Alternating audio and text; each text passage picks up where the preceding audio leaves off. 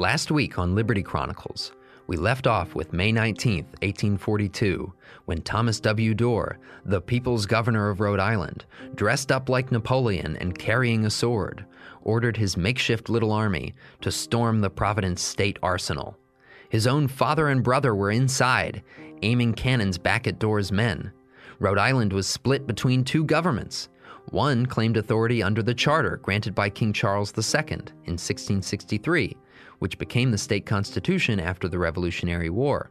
The other government claimed the people had a right to reform states at will, and since a majority of them voted for what was called the People's Constitution in eighteen forty-one, it was officially the new legitimate state government. Many of the Dorrites gathered to assault the arsenal had been agitating for constitutional reform for over a decade. Others were New Yorkers, radicals hoping to advance their own philosophies, using Rhode Island as a test case. Most of Dorr's warriors, though, were young men trying to impress girls in their neighborhoods. It was the furthest thing imaginable from a professional, committed army, and when met with even slight resistance, Dorr's lines broke and his army scattered. Welcome to Liberty Chronicles, a project of libertarianism dot org. I'm Anthony Comegna.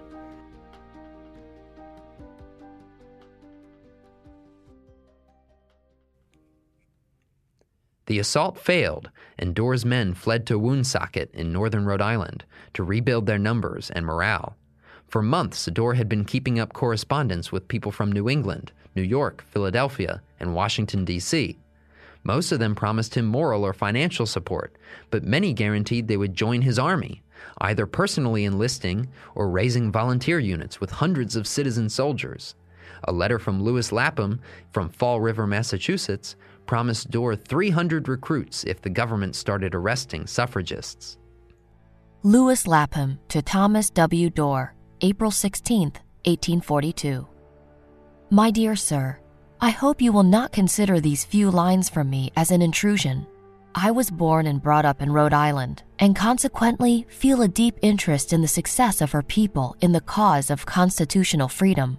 In the name of liberty and patriotism, stand firm to the cause you have so nobly espoused, and the people will triumphantly sustain both the cause and its advocates. If the old charter party should be so insane as to attempt to carry the Algerine law into operation, put me down as a volunteer hunter in favor of the People's Constitution, ready at thirty minutes warning to emigrate to my native state with three hundred recruits. Come what may, my life is at the service of my brethren in Rhode Island at any time they may desire assistance to overthrow the British charter of King Charles the Second. I regretted at the time of the formation of the People's Constitution that it was not more liberal in some of its provisions, and would not then have supported it, because it did not secure to colored people the same rights that it does to others. But when the landholders formed a constitution still less liberal than the people's in every other particular, and absolutely and irretrievably shut the door against ever admitting the colored man to vote, it convinced me at once that the suffrage party had probably put that question in the most liberal shape that circumstances would at the time render successful. Trusting that a knowledge of the sympathy felt in this place for the establishment of the People's Constitution as the supreme law of the land of Roger Williams could do no harm, if it does no good, I have ventured so far to trespass upon your valuable time as to communicate the fact and hope if a physical contest should unhappily take place, you will feel no delicacy in advising me of the want of such assistance as may be in the power of many here to give, and which will be readily and voluntarily rendered. Yours respectfully, Lewis Lapham. During the spring of eighteen forty-two, Dorr and several agents in Washington lobbied the country's top Democrats to come to Rhode Island's aid. Immediately after the Providence Arsenal assault failed, Dorr personally sailed to Washington to plead his case before returning to his men at Woonsocket. He quickly fired off a series of letters explaining that the Tyler administration saw the suffragists' call for universal equal rights as a prelude to the abolition of slavery and a series of black governments in southern states. If Dorrite principles were accepted, South Carolina and Mississippi would become African-American republics. perhaps Alabama, Georgia, and more. The Tyler people saw in Dorrism a tremendous abolition plot, and despite Dorr's hopeful tone and movements, a national coalition was never a real possibility. Thomas Wilson Dorr to Aaron White, Esquire, May twelfth, eighteen forty-two. I would have written to you before, but I have been literally upon a flying visit, having traveled to and from Washington with the expedition of the mail. I spent two days there, and my time was wholly occupied with the business of my mission. I have seen many of our most active friends in Congress, and they urge us to go on with one voice. In fact, the only fear expressed has been that our strength might not hold out and that we should give up to our opponents. We have the moral and intellectual weight of Congress on our side, and perhaps the numerical weight after a full and fair discussion, but this I will not positively assert. You will have seen that President Tyler does not consider us to have committed any act of insurrection. The fact is, the cabinet were divided upon the point of using force against Rhode Island, and it became necessary to say that they would, by and by, when the people had done their utmost. The movements of the democracy here and in other places, and the general expression of public sentiment in our favor, have alarmed the administration with the fear of an American war of the people against the government, and they begin to pause. Mister Webster has invited a meeting on men of both parties here tomorrow to consult on our controversy and bring it to a close if possible. Mister W. stated that he wished me to understand that he was in favor of peace. The president is apparently a very good-natured, weak man, unequal to his situation, and having his mind made up for him by others. Anyone might suppose from conversing with him that he was a strong people's man. He has great confidence in the liberality of the Algerine Assembly, who he believes are disposed to make every concession to the people. Webster and he take the ground that the people of this country can make no changes of the government without the forms prescribed in the Constitution, and where there is no written Constitution without the permission of the legislature. They are both Tories of the rankest sort. Our hopes must rely on the aid and strength of the people of the states, to whom I am happy to say we shall not look in vain. I hope before I leave this city to obtain assurances of one thousand volunteers to act in case a government soldier shall set his foot on the soil to put down the people. I have been received everywhere with a truly cordial spirit. There is a real heart and soul in democracy, and never were they more truly manifested than now.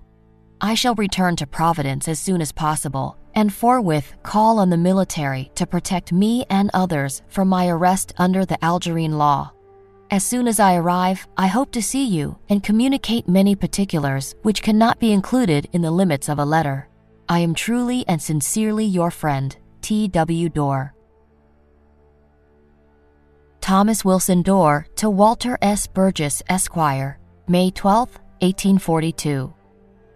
The Democrats in Congress and some of the Whigs are with us. Some of the Southern members, for instance Cuthbert of the Senate, are with the people of Rhode Island, but not with all people in asserting a principle which might be construed to take in Southern blacks and to aid the abolitionists. The only fear at Washington is that we may not carry our movement through, a fear which in some members amounts to distrust. The determination of the people not to see us put down by the general government has inspired the politicians with doubt and misgivings. The Algerine commissioners have succeeded in convincing the president of the extremely liberal views of the old Charter Party, and he speaks of the certainty of their doing everything right. He has too much confidence in the old charter men because they have had the boldness to persuade him that they are the Tyler Party in Rhode Island. Nothing can alter him now but the operation of public opinion, to which he is very sensitive, deeming himself a popular man. This process is now going on well. I am with most friendly regard, yours truly, T W. Dorr.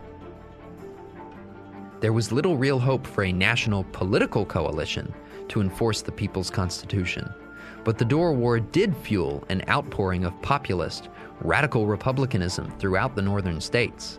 In Philadelphia, New York, Connecticut, and Boston, crowds and citizen committees voiced their support for Dorrism. Colonel William Mitchell in Boston wrote to Dorr that any federal force would stir thousands of working men to his cause. Daniel Jackson wrote from New York that eight thousand people attended a Dorrite meeting at City Hall on May fourteenth. Rhode Island's governor under the charter, Samuel Ward King, requested that nearby governors capture and extradite Dorr if possible, but his popular support was so strong that the crowds simply would not allow authorities to arrest him. New York's Governor William Seward, a Whig, was happy to comply with King's request, but the Democratic governors of Connecticut, New Hampshire, and Massachusetts all refused. Whatever might happen in Washington, people at the state and local level continued to draw the lines of battle. Suffragist J S Harris of Providence reported to Dorr on the twelfth of June that people were holding meetings everywhere across the New England countryside, waiting to fight out a social revolution, a full-on class war to exterminate the elements of feudalism still remaining in American life. He called for one great struggle on the part of the whole American people to once and for all establish the absolute right to revolution. On the twenty-seventh of June, eighteen forty-two, the Philadelphia North American reported that Rhode Islanders were still for war. Proof positive? The five hundred men and six cannon Dorr was assembling at Chepachet, Rhode Island. Major Auguste Davizac, who had fought with Jackson at New Orleans and now regularly made political speeches for Democrats, had apparently taken command of the Dorr army. The atmosphere was extremely tense, and Governor King put the state militia on guard. Believing they were about to confront an army made up of thousands of New Yorkers and invading New English, the state militia marched up Acote's Hill and Chepachet with an important measure of determination. At the first signs of an actual fight, Dorr's army crumbled and fled. After the dust settled and Dorr's warriors were able to explain themselves, they started by noting that women really pushed them into the ranks, not some grand commitment to principle. Samuel Green stated that he went into the cause because some ladies were going, thought there was no danger where the ladies were, heard many of them were ready to fight for Dorr. One William F. Mason, a man of only eighteen years, confessed to reporters that he should not have gone to Chepachet had not the women persuaded me to do so. There was one in particular I did not dare refuse. She was my sweetheart, threatened to give me the mitten if I did not go. Clark Smith from Albion Village in Lincoln stated that most of the women in our village are in favor of Dorr. Some talked of putting on pantaloons and going to his aid. He said the women had a good deal of influence with the men, kept up a continual talking, should pity the man who remained at home among them, should rather remain in prison than to contend with them myself. Perhaps accounting for many of the desertions at Chepachet, Clark Smith said he went to the camp to make a show, made a poor show. In case of actual battle, meant to sneak off myself. Almond Smith, Clark's eighteen-year-old son, and yes, his name was Almond, Almond Smith said he went to Chepachet, was advised to go by Sarah and the rest of the girls, hated to hang back for fear they would have laughed at me. Almond said he set out for Chepachet, expecting to be made a hero of. He was instead made a prisoner of. Searched for glory, couldn't find any.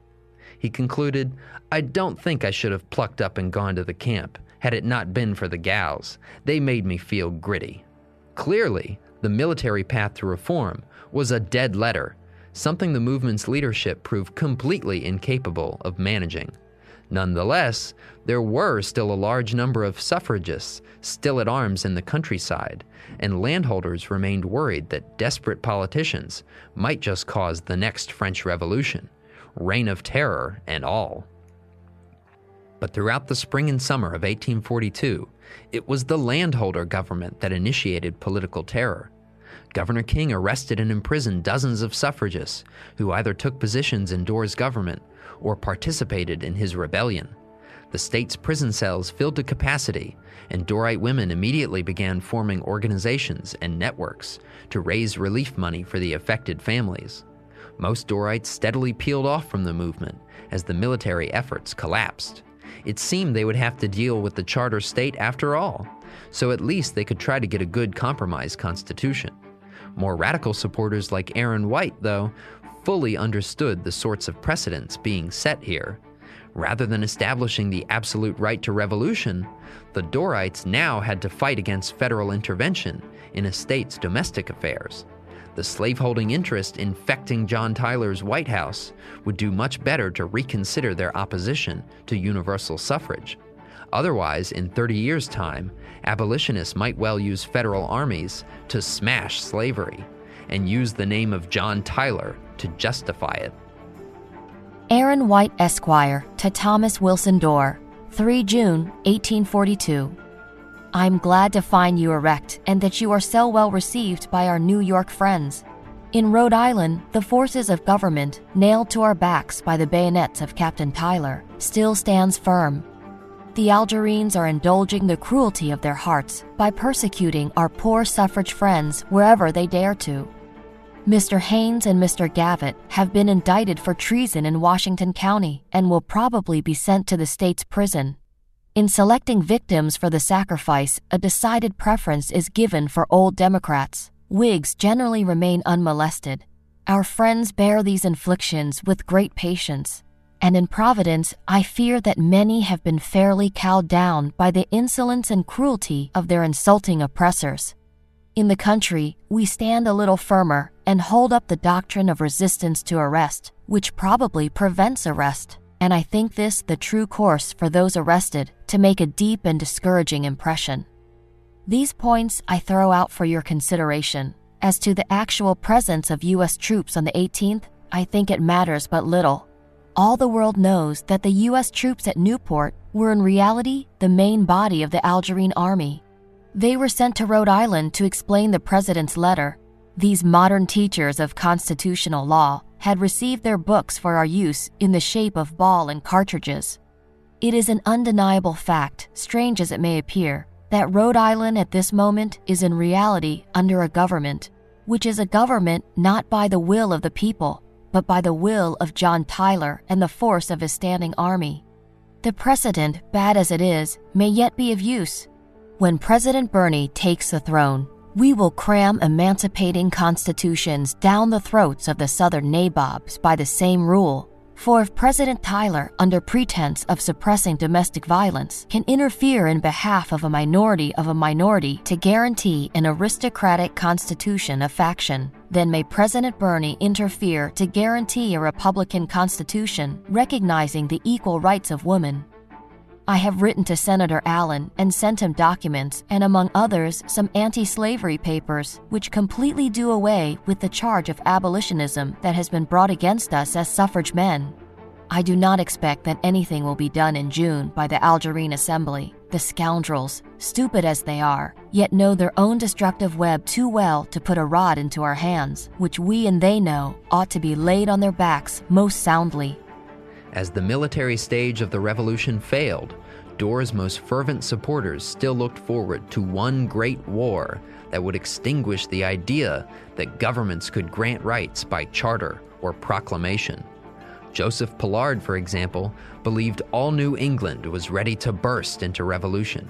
He only hoped the battles Locofocos started against monopoly banks, continued by Dorrites against landholder domination, would ultimately give freedom to Southern slaves. Slashing at his Northern neighbors who allowed racism to infect their radical politics, Pillard wondered how a people who loved to boast of their freedoms could tolerate three million people held to slavery in their midst. Northerners constantly aided and abetted Southern slavery with their political cover, their racism, and their economic support. To Pillard and many others, Dorrism was a war against arbitrary power, whatever its form. The real enemy remained the idea that political authority derived from a source outside the rights of individuals. In a letter to the Democratic governor of Connecticut, Dorr wrote, "The doctrine of the cabinet at Washington is that our governments are corporations, that the authorities are the ultimate source of political power in this country, and that no changes of government can take place without their consent." After the almost comical failures of Dorr's armies, and while Dorrite men wasted away in state prisons, women activists took charge of the movement. They shifted from encouraging men to the battlefield towards shaming them from compromising with the landholders and organizing events. Excitement reached a fever pitch in August of eighteen forty-two, Anne Parlin and Abby Lord wrote to Dorr that our husbands have been prisoners of war, and now we are ready to be so. Parlin and Lord were determined that suffragist women undermine the regime. If that amounted to treason, then so be it. Anne Parlin even vowed to personally lead a Dorrite army to victory or death. If the nation's men refused to help Rhode Islanders, she saw a great women's movement rising up to do the work for them. Parlin blasted those Dorrites who were all valiant bluster in peacetime and cowards in time of war. During one of his flights to safe haven, Thomas Dorr lost his correspondence bag containing evidence of his secret networking activities, including names of all the prominent people who conspired with him to make war on the charter. Two suffragist women, Abby Lord and Matilda Knowles, marched directly to the new governor, James Fenner's, doorstep. They knocked on his door, confronted him face to face, accusing him of stealing Dorr's letters. Abby Lord asked him what right he had to seize a man's private property for government use. She demanded he return the letters to her immediately. The governor replied that the letters were now public property. Lord remarked that she was a member of the public. Okay then, they're government property. Lord shot back, "You have one government, and we have another. The question is, which is the right one?" Fenner, undoubtedly annoyed, said he knew nothing of Dorr's government. But Abby Lord persisted. "I said we mean to let you know something about it." He says, "What will you do with us?" I said, "What we had a right to do with you." Fenner burst into laughter and turned away.